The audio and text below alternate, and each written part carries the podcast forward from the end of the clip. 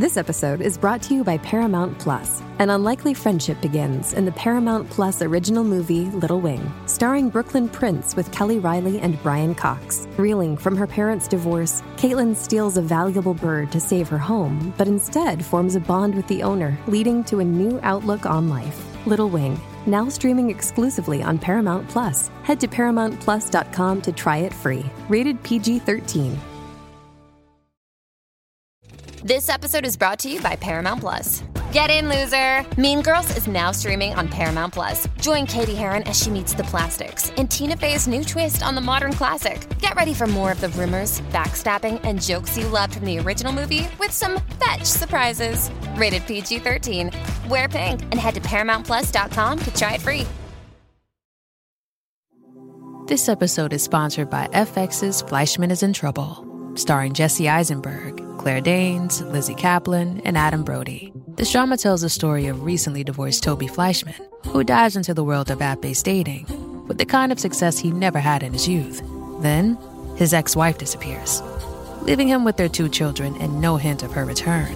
FX's Fleishman is in Trouble, streaming November 17th only on Hulu. Okay, ready? Think what you know, and it's about a time when you get yourself in we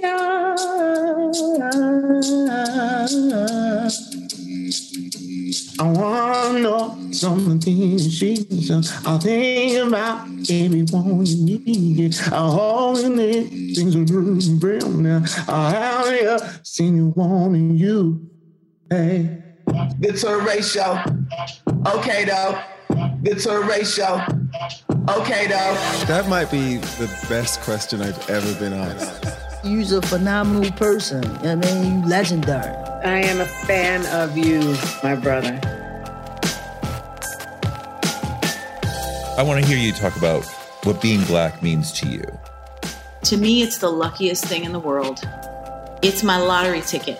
Being born into a culture that is so varied, so extraordinary, a history of ingenuity and struggle and survival and overcoming and resilience, a history that can be known and claimed, coming out of a cultural tradition that says, make a way out of no way, you know, make something from limited resources, which I've experienced even, you know, chairing an African American Studies department, not endowed department, you know, but how can we have the most extraordinary faculty and programming and, and, and read the most extraordinary things um, and have it be the richest intellectual and creative space ever. You know, that's the black experience is making a way out of no way, turning, you know, stone into, into a pot of soup. Elizabeth Alexander is one of the great writers and poets of our generation. Her new book, The Trayvon Generation, looks at the world in the wake of the murder of Trayvon Martin. It's an extraordinary book, as all her work is extraordinary. I wanted to talk to her about this book, about writing. She's a famous poet, what that is all about. And she also interviewed her longtime friend, Michelle Obama, on stage in Brooklyn and in DC a few years ago when Michelle Obama's autobiography came out. And I wanted to talk to her about that because I was there, I saw and it was an extraordinary event to watch Elizabeth Alexander in conversation with Michelle Obama. So let's get into it. It's Elizabeth Alexander on Touré Show.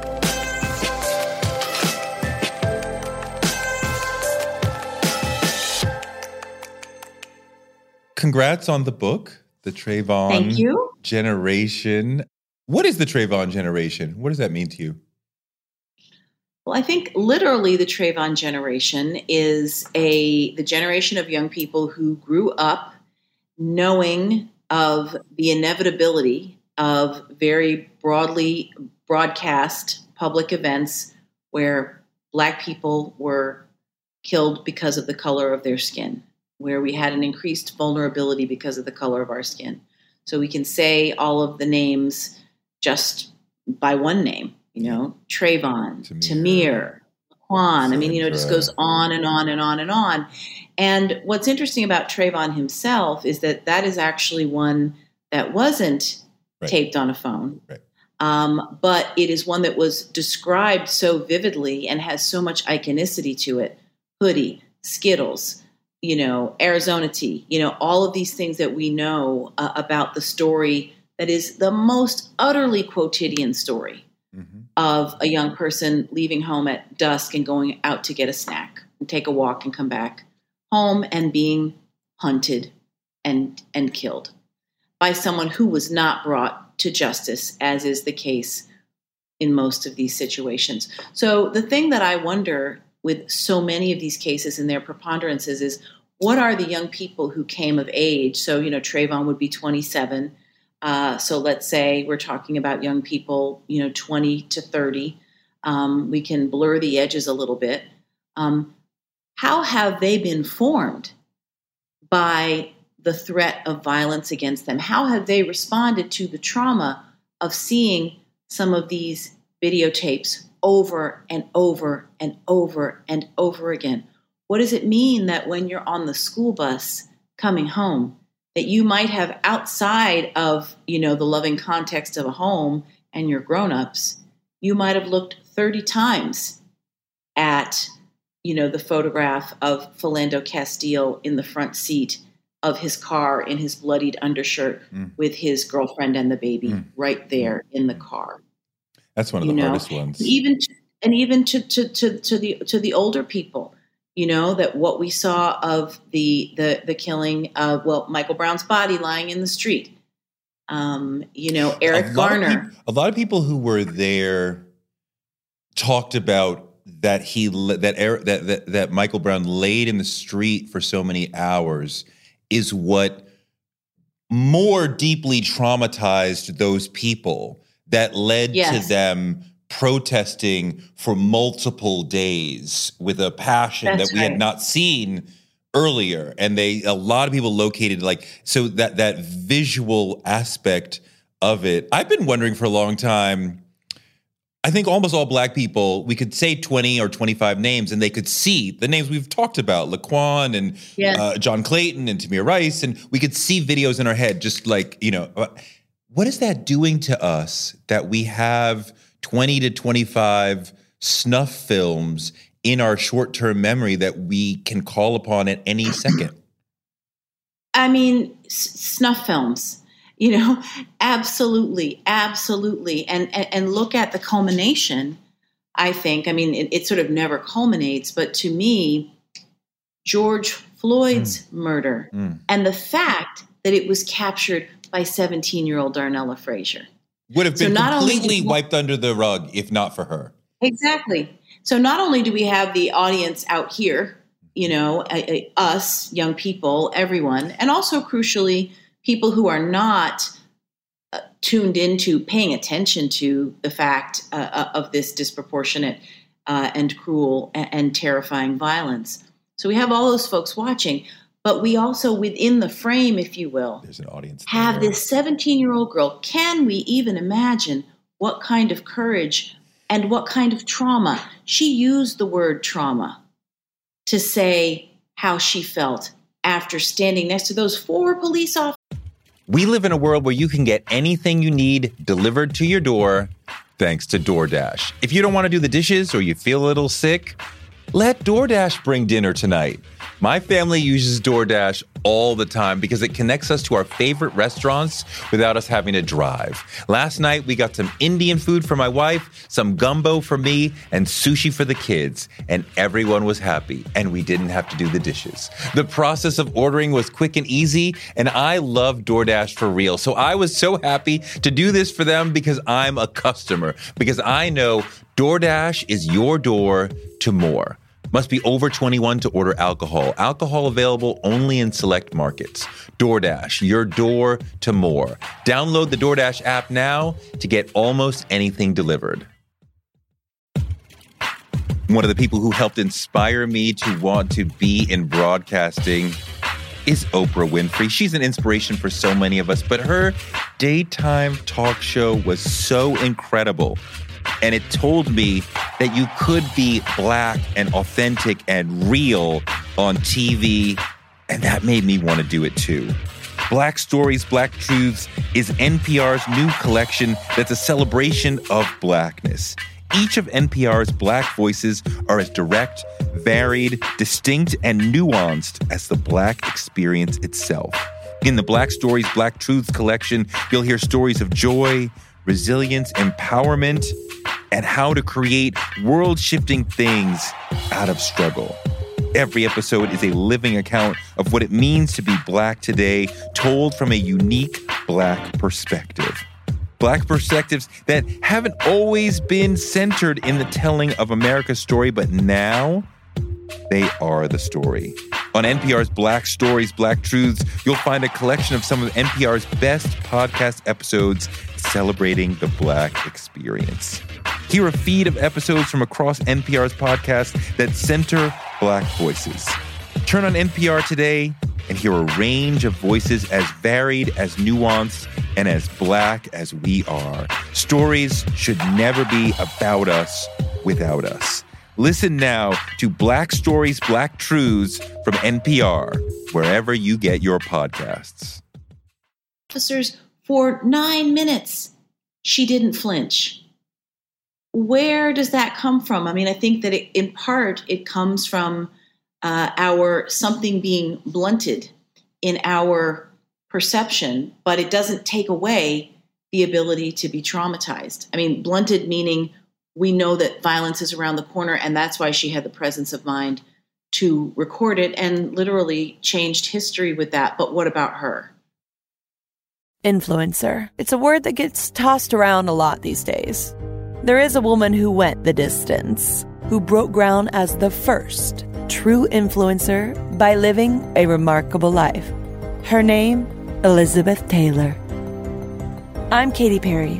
This is the story of the original influencer. This is Elizabeth the First. Elizabeth the First, the podcast, wherever you listen. The thing that's interesting for those of us who have been around for a little while and have seen a lot of this stuff and have read some of the history, this is not new. There were there were people before in the 70s, 60s, 50s, etc. Obviously back to the 20s and lynching, uh, but there wasn't the hyper prevalence of cameras. So they were sort of like I mean, urban legend is a bit pejorative, but like within the urban community, we're like, remember what they did to Philip? You know, I heard about what they did to Philip. I was there. I saw what they did to Philip. But there's not that that that that video that we can put on the web and quantify it for everybody. But we've been hearing these stories and traumatized by this possibility for generations. Well, yeah, you know, I, I look back at, at two very, very big cases um, Emmett Till, 1955, and the technology of the time was the photograph in Jet Magazine. Yeah. So, what I think is quite fascinating about that is that that, cir- well, first it was his mother Oh my God. Making sure, taking the body, I will show the world what they did to my child, showing it in Chicago. We've also seen the film that was kept alive in Eyes on the Prize of all of those thousands of folks going past that church, falling out, and his ruined body in the casket. Destroyed. Destroyed. We, have seen destroyed. We've seen that, but also her choice, a very courageous one again, to say you can put this picture that is the most horrible image I can never erase from my own mind and heart in Jet magazine so people will know.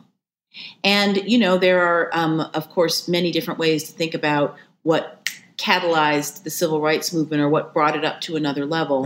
But some people call Emmett Till the sacrificial lamb of the civil rights movement, and that that awareness, which was as widespread as you could get it with the technology of the times, um, moved people to action. Then, if you look at, you know, in our gen- little more of our coming up when um, when Rodney King was beaten, and in the early mm-hmm. days mm-hmm. of people having video cameras, mm-hmm. people didn't yet have cell phone cameras. Mm-hmm.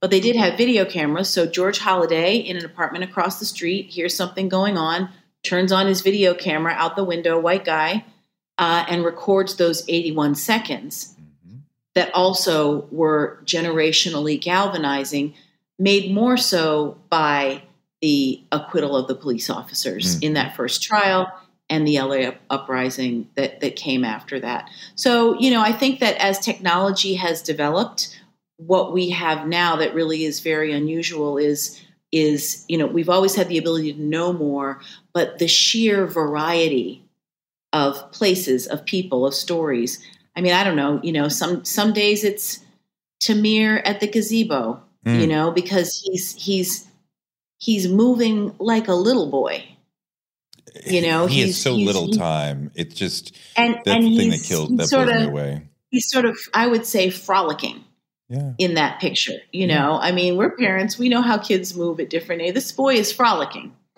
And in seconds, short seconds, he is he is murdered. I know I might I myself just feel like what hurts most. Uh, you know, if it's a, it's a rotating cast. I mean, to go back to the beginning of that paragraph, Rosa Parks in her autobiography talks about she wasn't tired that day on the bus. She thought about Emmett Till, right? She had just been briefed on yes. what happened in the Emmett Till trial, and she said, "I, I can't, I can't. For him, I can't." So that was a galvanizing moment for so many people. But yeah, we're parents. As a mom, can you even imagine the feelings, the courage, the anger that it would lead Mamie Till? Because there were a hundred Mamie Tills, a thousand. Yes. And, yes. you know, obviously most of them would make the choice that 99% of us would make. Please yeah. hide this. We can't show this. We're ashamed. We're hurt. We're angry, whatever. And she's the one who was like, no, show them. Which is also like such a, a black woman, like, show them what they did to my boy. But can you imagine what it was in her as a mom that led to her saying, like, let's do it? Let's show them. Well, I think of Mamie Till um, as, I mean, as a, an unspeakably brave person and someone to whom we all owe a debt of gratitude. But I, I think of her like I think of a lot of great artists. I think of her as an artist because one of the things wow. that artists do, the great ones, is to bring forth from within to share that which connects us as human beings. To say, I'm going to do my best job with words, with paint, with movement to help you understand something I know, something I've borne witness to, something I feel. And so I think that that Mamie Till is another one of those people who said, What happened to me is not just for me. Mm-hmm. Now that's the blues too, right? I mm-hmm. mean, like the blues is when I sing, when I sing I, when I sing My Man Done Left Me, I'm not just talking about me and my man. I'm, I'm talking about something that is a universal experience that I will put into song mm-hmm. so that others can cathartically feel. Mm-hmm. Mm-hmm. Um, so, so I think about who are the people who do that for us, um, and I just think of them. I think of them with with with gratitude. So, how is Trayvon? And I think with time we think about it as Black Lives Matter um, because it's Trayvon, it's Floyd, it's Arbery, it's so many names. How is it? How has it shaped America? We started to talk about how it's traumatized us as Black people. We haven't yet gotten any significant police reform, right? So these things sort of keep happening, but I feel like it has had a massive effect on America. What do you think that is?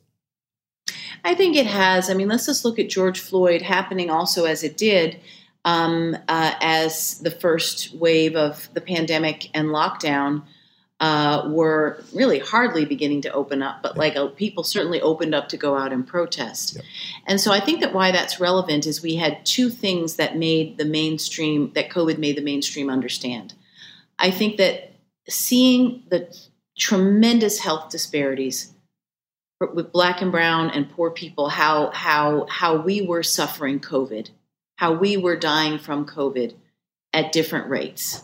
Mm-hmm. Um, mm-hmm. anybody could understand that. So I think, you know, having a racially and economically stratified society was a piece of what came very clear for folks who didn't already understand it during COVID. I think also for all of us, um, experiencing tremendous isolation, which I think um, surfaces the question of what connects us, what binds us, what's important. What's right, what's wrong, what matters, who are we? You know, in this moment of being physically apart from each other, who are we? And so I think that, you know, because so many people responded and protested, even around the world, as we know, to George Floyd's murder, um, I think that it was a moment for broader collective understanding, even in the midst of the tremendous rage. Sometimes in rage, there is understanding. And I think this was a moment where no one could say, You're getting too upset about this. Mm. Uh, and I think also to understand, you know, I mean, George Zimmerman was, you know, a, a, a pretend mm-hmm. uh, law enforcement person. Mm-hmm, mm-hmm. Uh, but you know, with George Floyd, this was this was you know a- official power. Yeah. This was armed power. So understanding it as an abuse of that power. Um, which interestingly, I mean, again, as I said earlier, you know, we know that the you know one of the things that was uh, so deep that that also led to the book um, with in the case of Trayvon that you know he's killed in 2012 George Zimmerman's trial is in 2013. He's acquitted. It's just shocking. You know, we've heard the tape, we've heard, you know, and, and he's and he's acquitted. And at the same time, and this I remember with my, you know, whatever they were at the time, 12 and 13, 13 and 14, my two sons, we heard about this when we came back from seeing Ryan Coogler's Fruitvale Station. Mm. And so thinking about what I'm interested in, as you know in the book, is the art making and the film making and the poetry, um, the way that mostly Black artists have been helping us experience and understand this moment. So I think the brilliance of Fruitvale Station is that it too uses and references the videotape, the killing of Oscar Grant in the. Oakland uh, uh, uh, train station. And but what the film gives you is a day in the life of this dude named Oscar Grant. And I think if you follow anybody in a beautiful, well made film with a brilliant actor like Michael B. Jordan, you know, everybody's days has all the stuff in it. Yep. You know, you get up, you hit the alarm again, you know, you have your breakfast, you take your shower, you play with your baby, you fuss with your partner, you pick something up for your mother, you plan a party, you go to work, this happens, that happens, you drive around, you run out of gas. What is a day in any human being's life? And that film gave us that.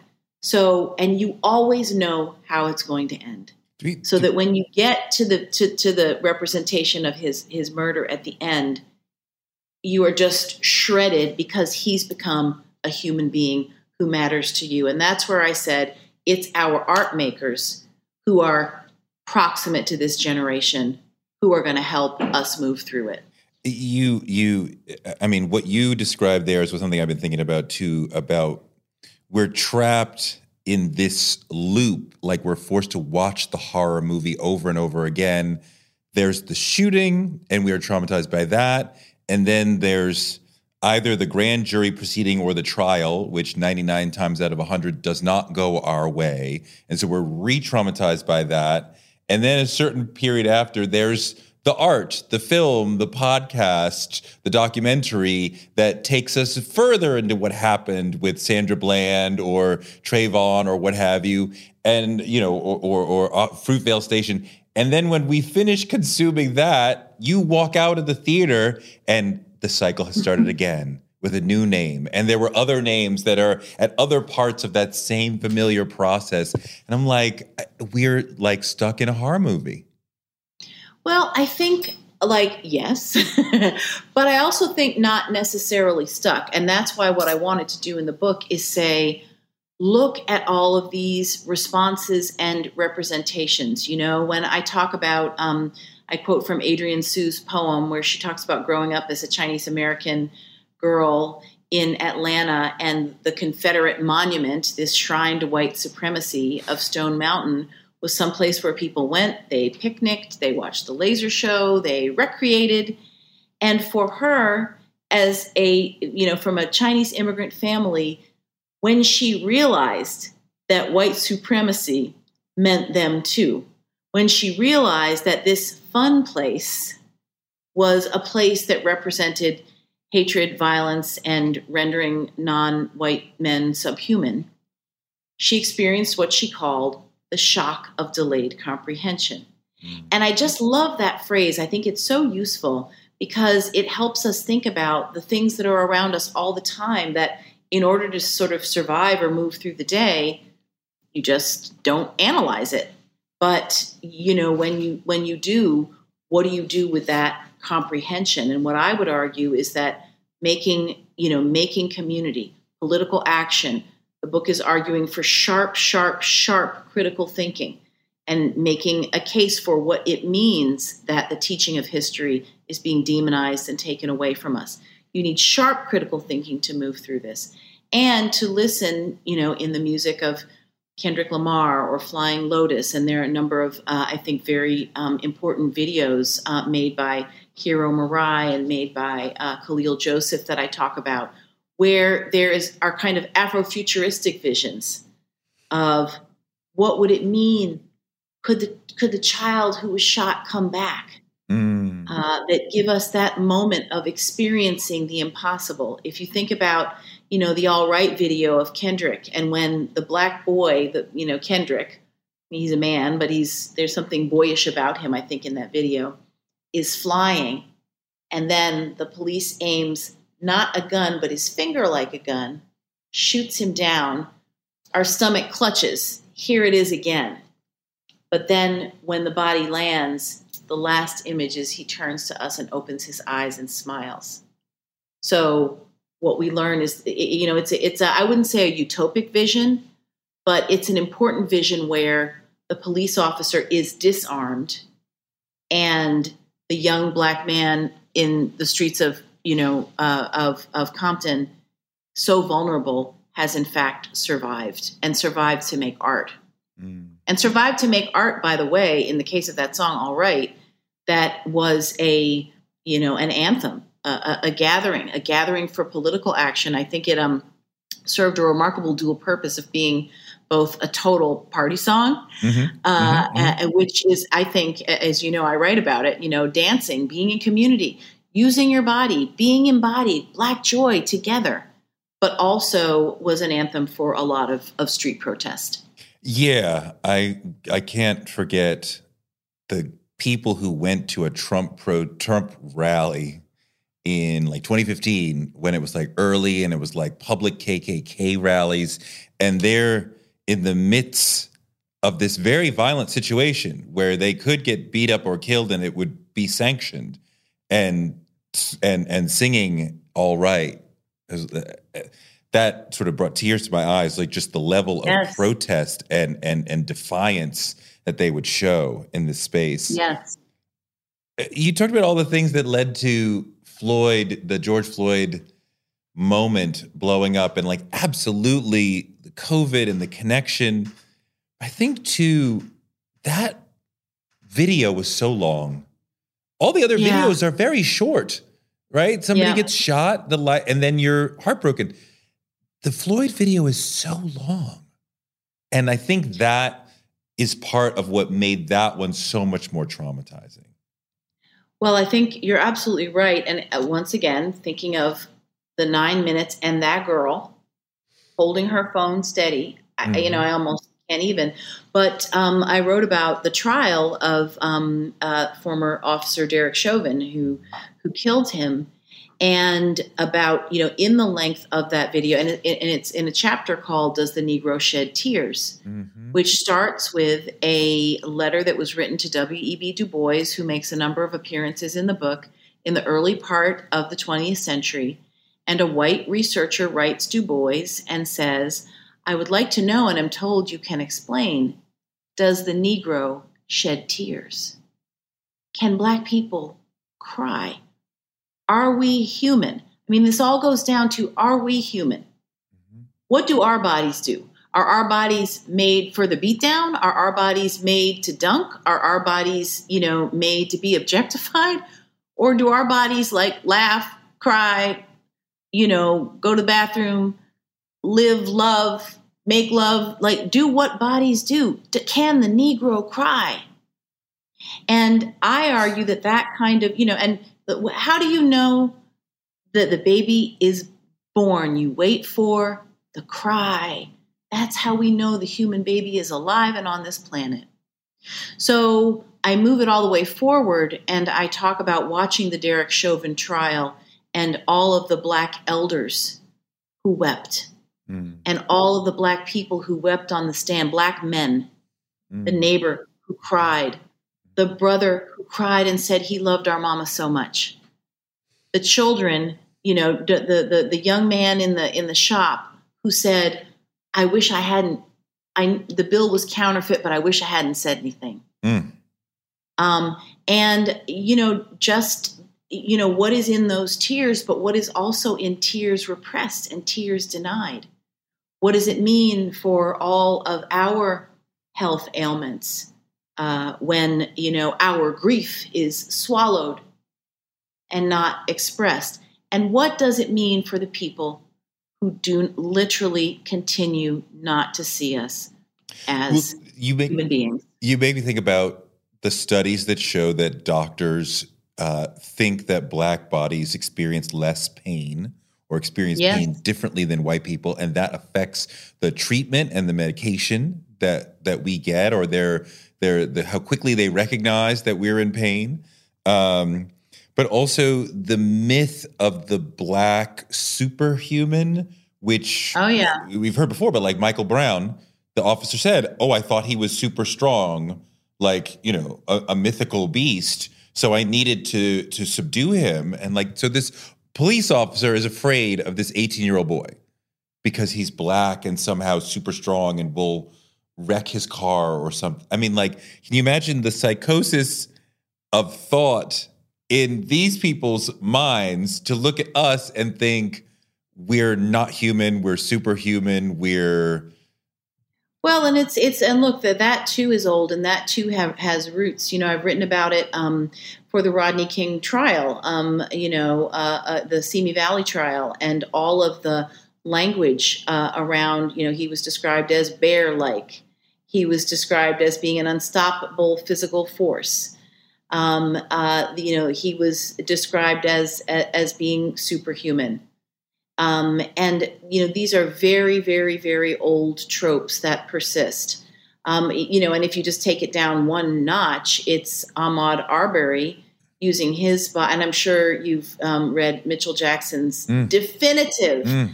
essay on Ahmaud Arbery that was in in Runner's World, uh, mm. asking the question, "What does it mean for a black man to run? Mm. What does it mean to you know to be to use your body in public, and you're not playing basketball?" right? But you're out here running and free, and it, what is projected onto you is that you're about to, you know, rob everything, take everything. You couldn't possibly just be running. No. So, I mean, you know, we are matter out of place.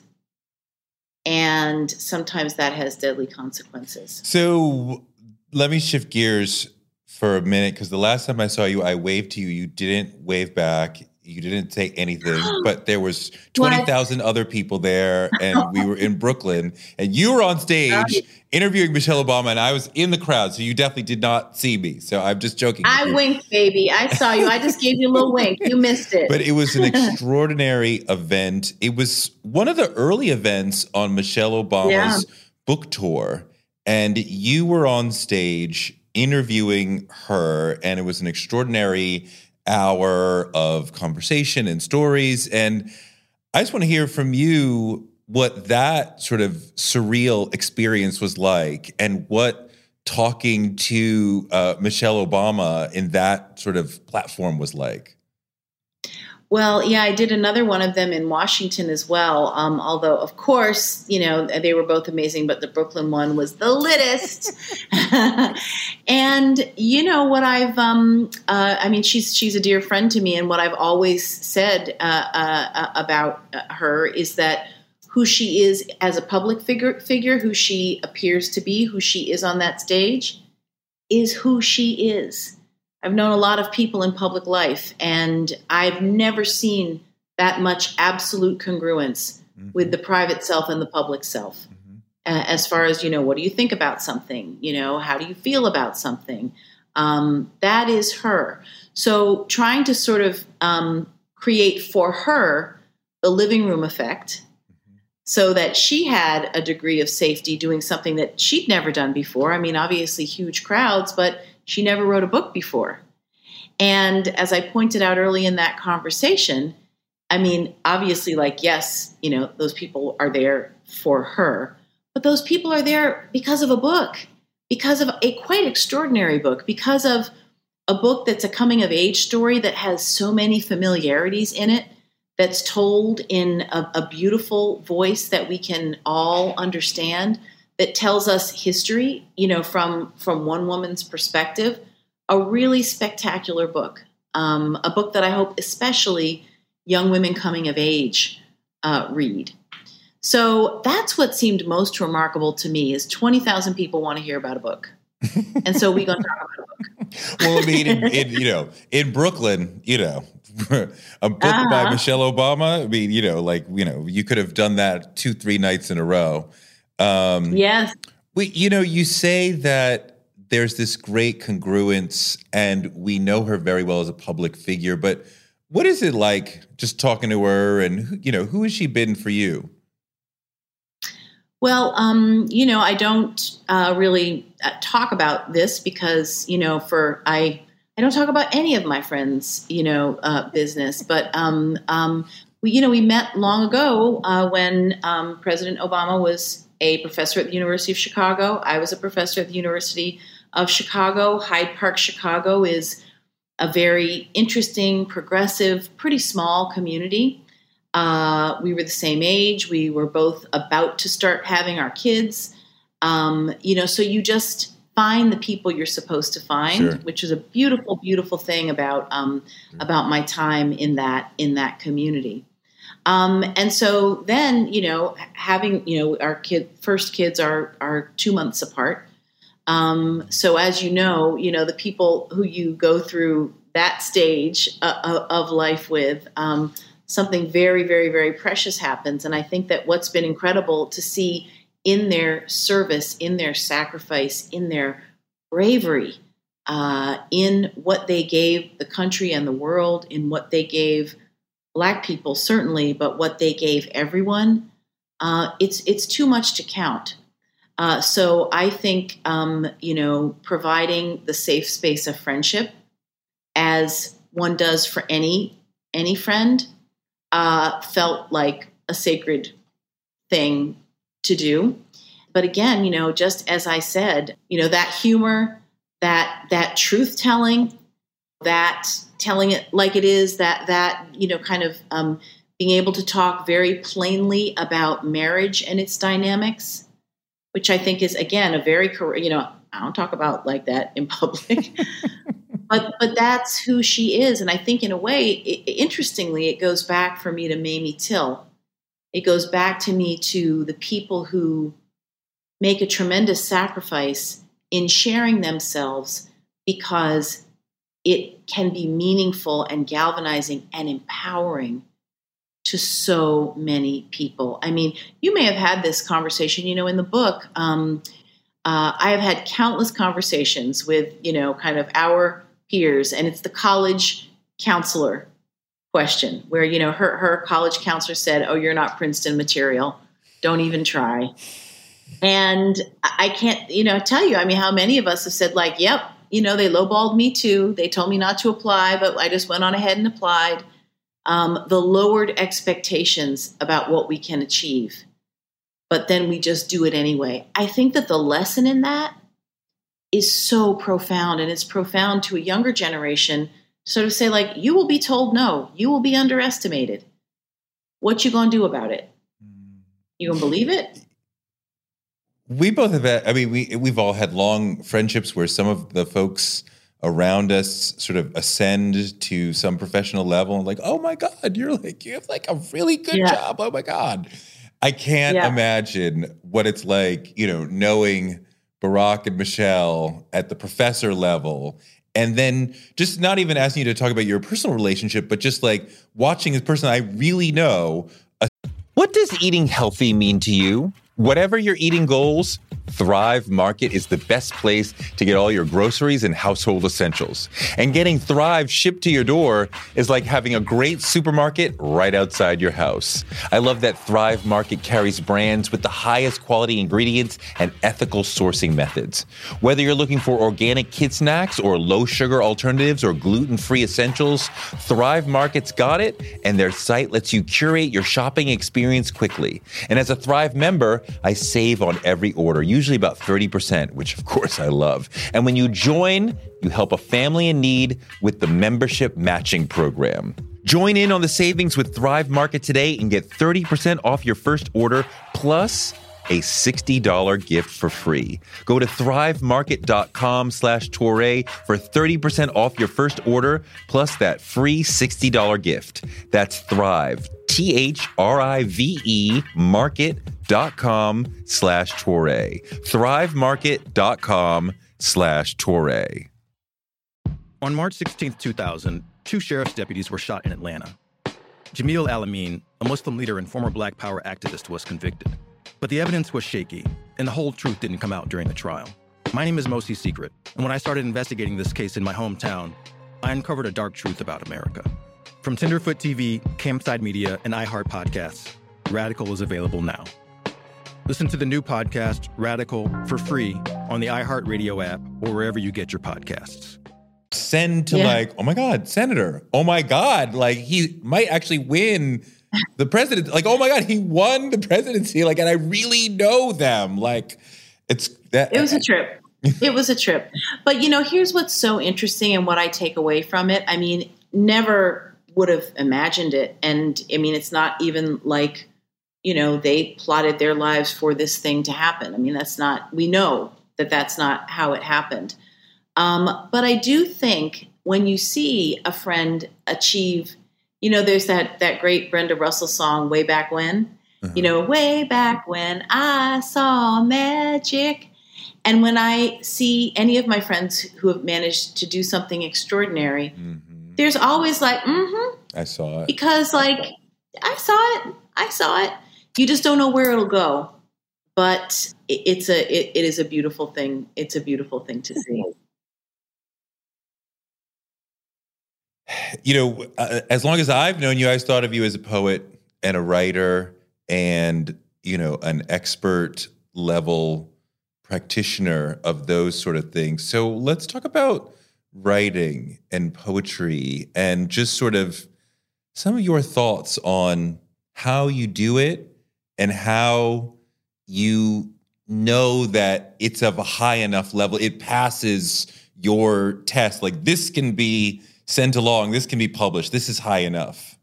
Yeah, yeah. Well, what's interesting is that with this book, this was um, certainly the hardest book I've ever written because I've never written a book while, you know, now I run major philanthropy and it's a very consuming and amazing and fascinating job. It's a job that is thinking about how to empower other thinkers, creative people, communities. Uh, you know, because at Mellon we fund arts and culture and humanities and higher education and libraries and knowledge and monuments and you know, so I'm thinking out, which has always been a part of me because the way I've supported the writing is I was a professor all the way along.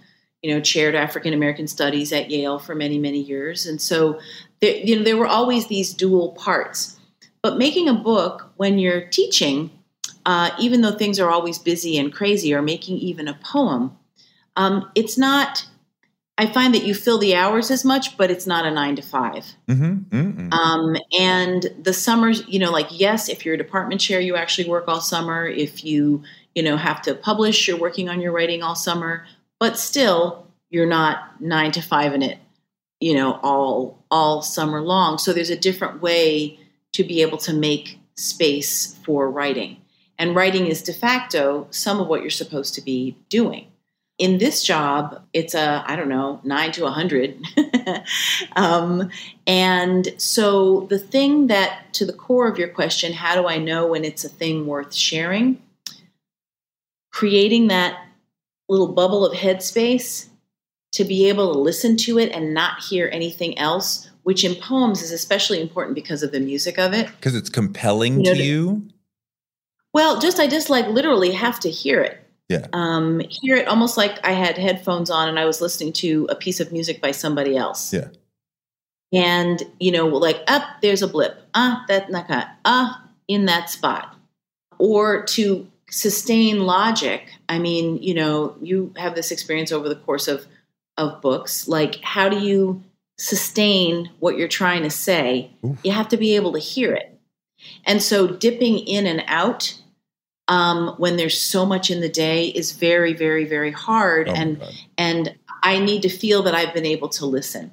But what I like about, um, uh, because the last two books I've written, Trayvon Generation and The Light of the World, eight years ago, they're both prose books, but they are really poet's prose. And I find that I really love the shape of the very short distilled chapter. I really love ellipticalness, which is such a, a, tool in, in poems, but I think also works well in a certain kind of distilled prose where you don't say every single thing that happened, you don't connect every dot, you leave some leaps, which is part of where the reader enters. And also, I think part of where in the jazz of it, because I'm always trying to make jazz music, uh, where there's punctuation in the sound, where there's space, where there's a blue note, right? Where there's, you know, that's what ellipticalness does as well. So I don't think like now I shall put in the ellipsis or now I shall put in the blue note. You know, you sort of make it and then you listen to it and then you shape it and then you listen to it and that's the process. And you want to hear music in it. Yes, if I don't hear music of some form, and you know, music in every sentence, then I feel I have failed. so dramatic. throw it away. you start this book just direct allude, uh, allusion to Du Bois. The problem of the yeah. 21st century remains the color line.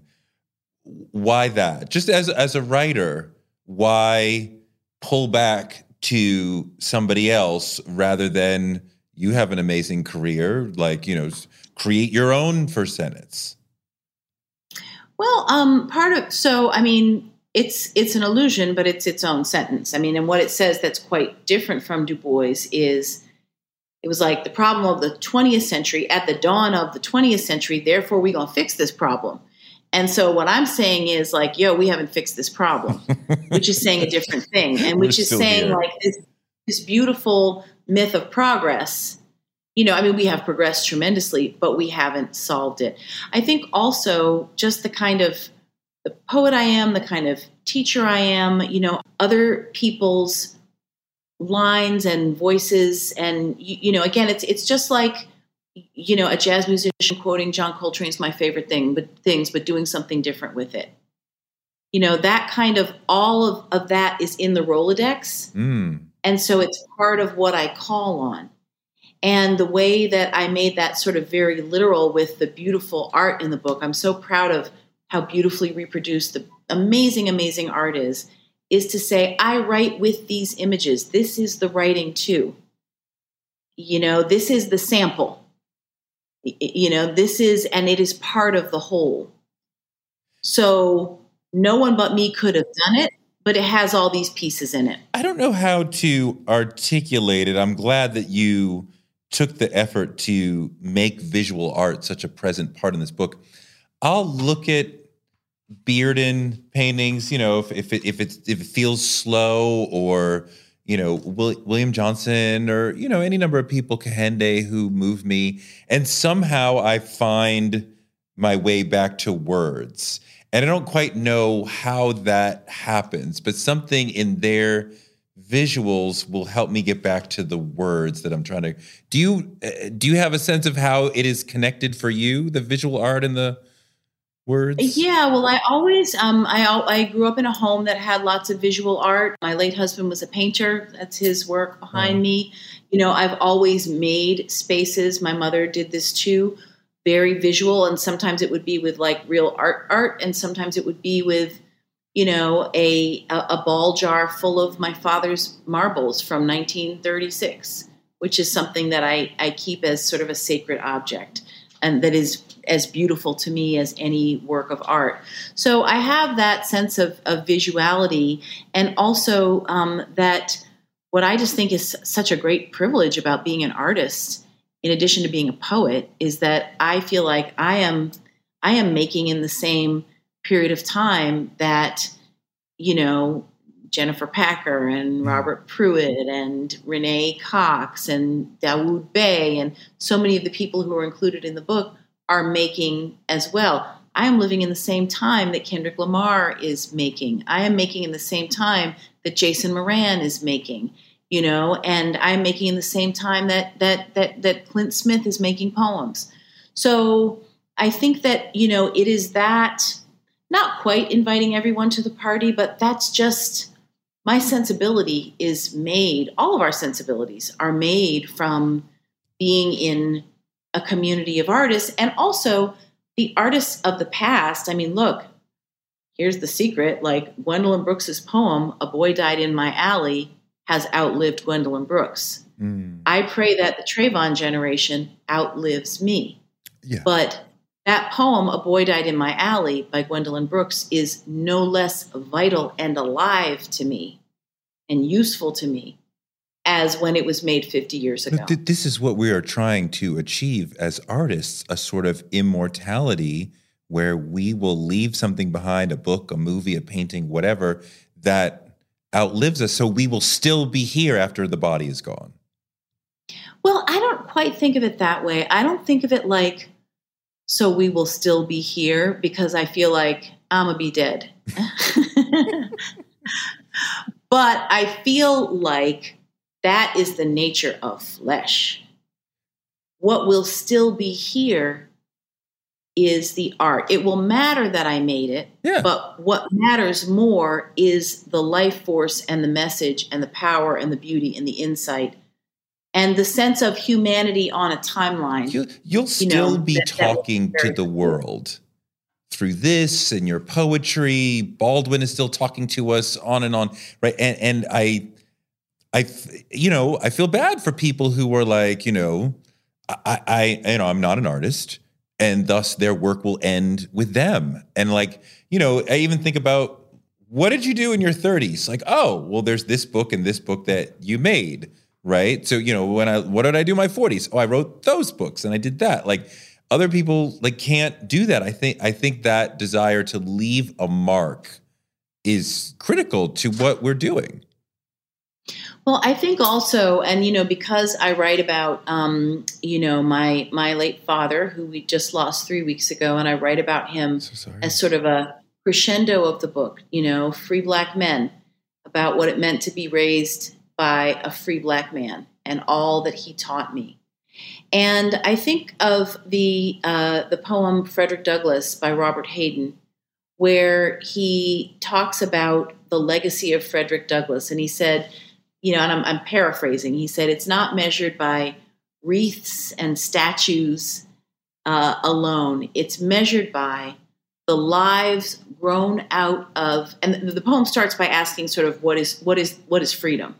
right? And then it says the measure of the man's life is the lives grown out of his life, fleshing his dream of the beautiful thing. Mm.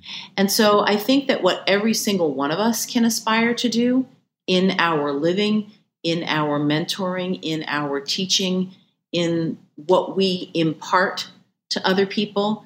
And as a teacher, I know this. I mean, it's it's beautiful. I, uh, one of my um, students uh, has has a book of poetry. A student who was how does it work? This book of poetry was a grandchild to me, basically. you know, like oh, my, like my my baby student now she has, um, and I think that it can be in book form, but also it can be in the ways I'm hearing so many stories from just everyday people telling me, "Your father did this." Your mm. father did that. Mm. Your father showed me this. There were, you know, as it happens, he did many great deeds in a very large public career. But the stories I'm hearing now are here's how he helped me get a job. Here's what he told me when I got fired. Those things you matter know, so much. Those things matter. And I think that those are things that each and every one of us can aspire to. And so the way that, you know, the sort of the theory of children that's in this book is I talk about my actual, you know, offspring, flesh of my flesh, um, and what I've learned from raising them. I talk about my students, you know, three decades worth of students who are forever 19 to me, uh, and with whom I have shared so many of these ideas that are in the book and learned from them about what's in the book. But Gwendolyn Brooks's sort of dictum that there's no such thing as other people's children, mm. that all of our children belong to us and that we a, a, a, successful a society is only successful when we love children who are not our children. Mm-hmm. Mm-hmm. when we love darnella frazier.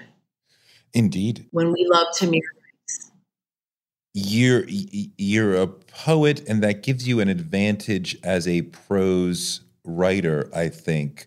But poetry is different than prose right? And you can bring poetry with you but it has to be a little bit different. Talk a little bit about how you see the prose work uh, as different than the poetry. We aspire to be poetic, but we but most of us are not. But but you right the the prose can't call too much attention to itself the way that uh, in a poem the language does tend to do that.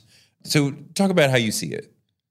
Well, yeah, I mean, I do think that, you know, the tools of writing good poetry. I mean, the absolute distillation, the absolute precision. You know, fat ruins it. You know, you just can't. You, you gotta the uh, the the powerful ability to control time, which again to make to the music of a thing, and that's what makes it memorable.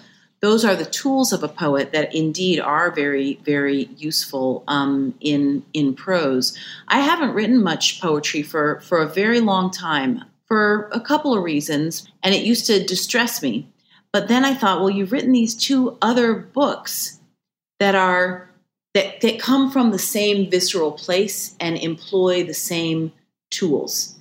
And maybe a small distilled prose book does a different kind of work in the world than a poem. You know, not better, not worse, just different. And why should we always make one thing? I mean, you know, we do what we can. I think, again, the reality, you know, I think it's important for people to understand that our lives have chapters. Mm-hmm. Um, and so, you know, these last years have been, you know, years of service in a very different way, different from the from the, the, the teaching service, you know, department work and building work and you know and philanthropy work. Um, so where does your creativity go in the day? You know, being able to make a, an, an impact in a field that it, I am new to has required so much creative energy and literally so much time. Mm-hmm. And, you know, we're not infinite people. So I think making peace with what does it mean to be similarly thinking about when my when my kids were were very very young and they're they're very they're quite close together and so thinking, okay, hmm, what's this? Like, I got these two little kids. I got a partner who's actually like starting something in another state. I got a, a, a teaching job. I got these poems. Like, what? I don't think I can do all these things. so saying, okay, things are going to move at a little bit of a slower pace for for five years, but then, but eventually, you you get to everything. Um, that's what I've tried to be wise about. The, the last thing I ask a lot of people come on the show, what does being black mean to you and where does it show up in the work? And your work is absolutely about defining what it is to be black for you. It's very present in your work. So, uh, but mm-hmm. I, I want to hear you talk about what being black means to you. Yeah, it's such a great. Nobody asked that question, and it's it's such a great question. I mean, to to me, it's the luckiest thing in the world.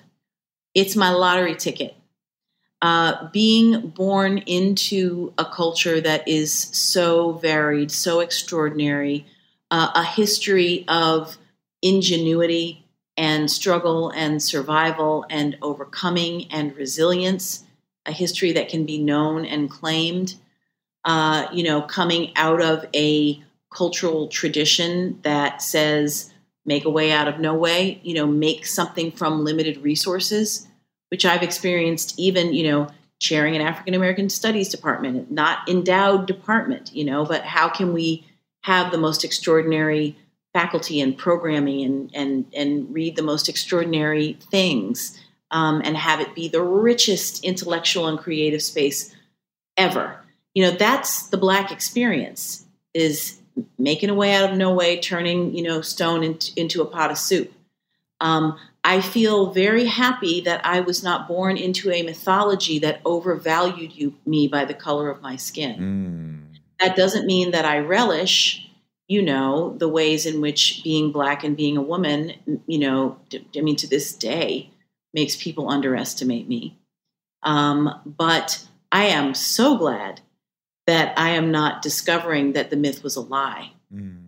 That mm. I am not was not brought up in you know when Toni Morrison in that that famous, amazing, earth shattering Charlie Rose appearance, mm-hmm. where she says, "Must you feel that someone is smaller than you in order to feel large?" Hmm.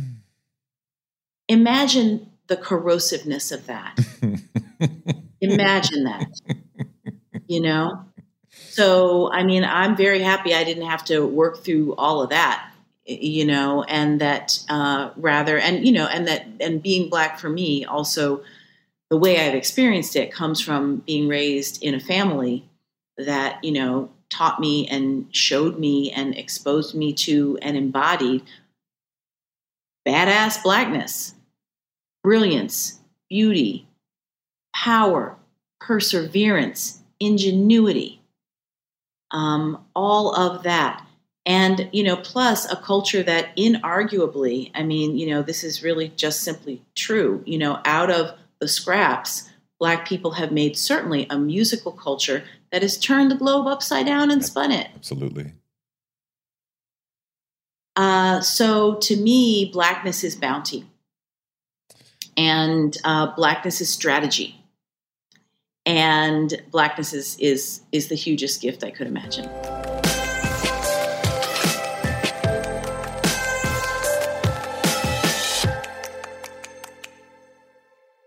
Thanks so much to Elizabeth Alexander for a great interview, and thanks to you for listening. Touré Show gives you fuel to power your dreams because you can use your dreams like a rocket ship to blast you into a life you never imagined. You can make your dreams a reality. Maybe this show can help. You can find me on Twitter at Touré and on Instagram at Touré Show. Touré Show is written by me, Touré, and produced by Jennifer Ford. Our editors, Ryan Woodhall. Our photographers are Chuck Marcus and Shanta Covington and Nick Karp. Our booker is Claudia Jean, and we're distributed by DCP Entertainment. And we will be back on Wednesday with more amazing guests because the man can't shut us down.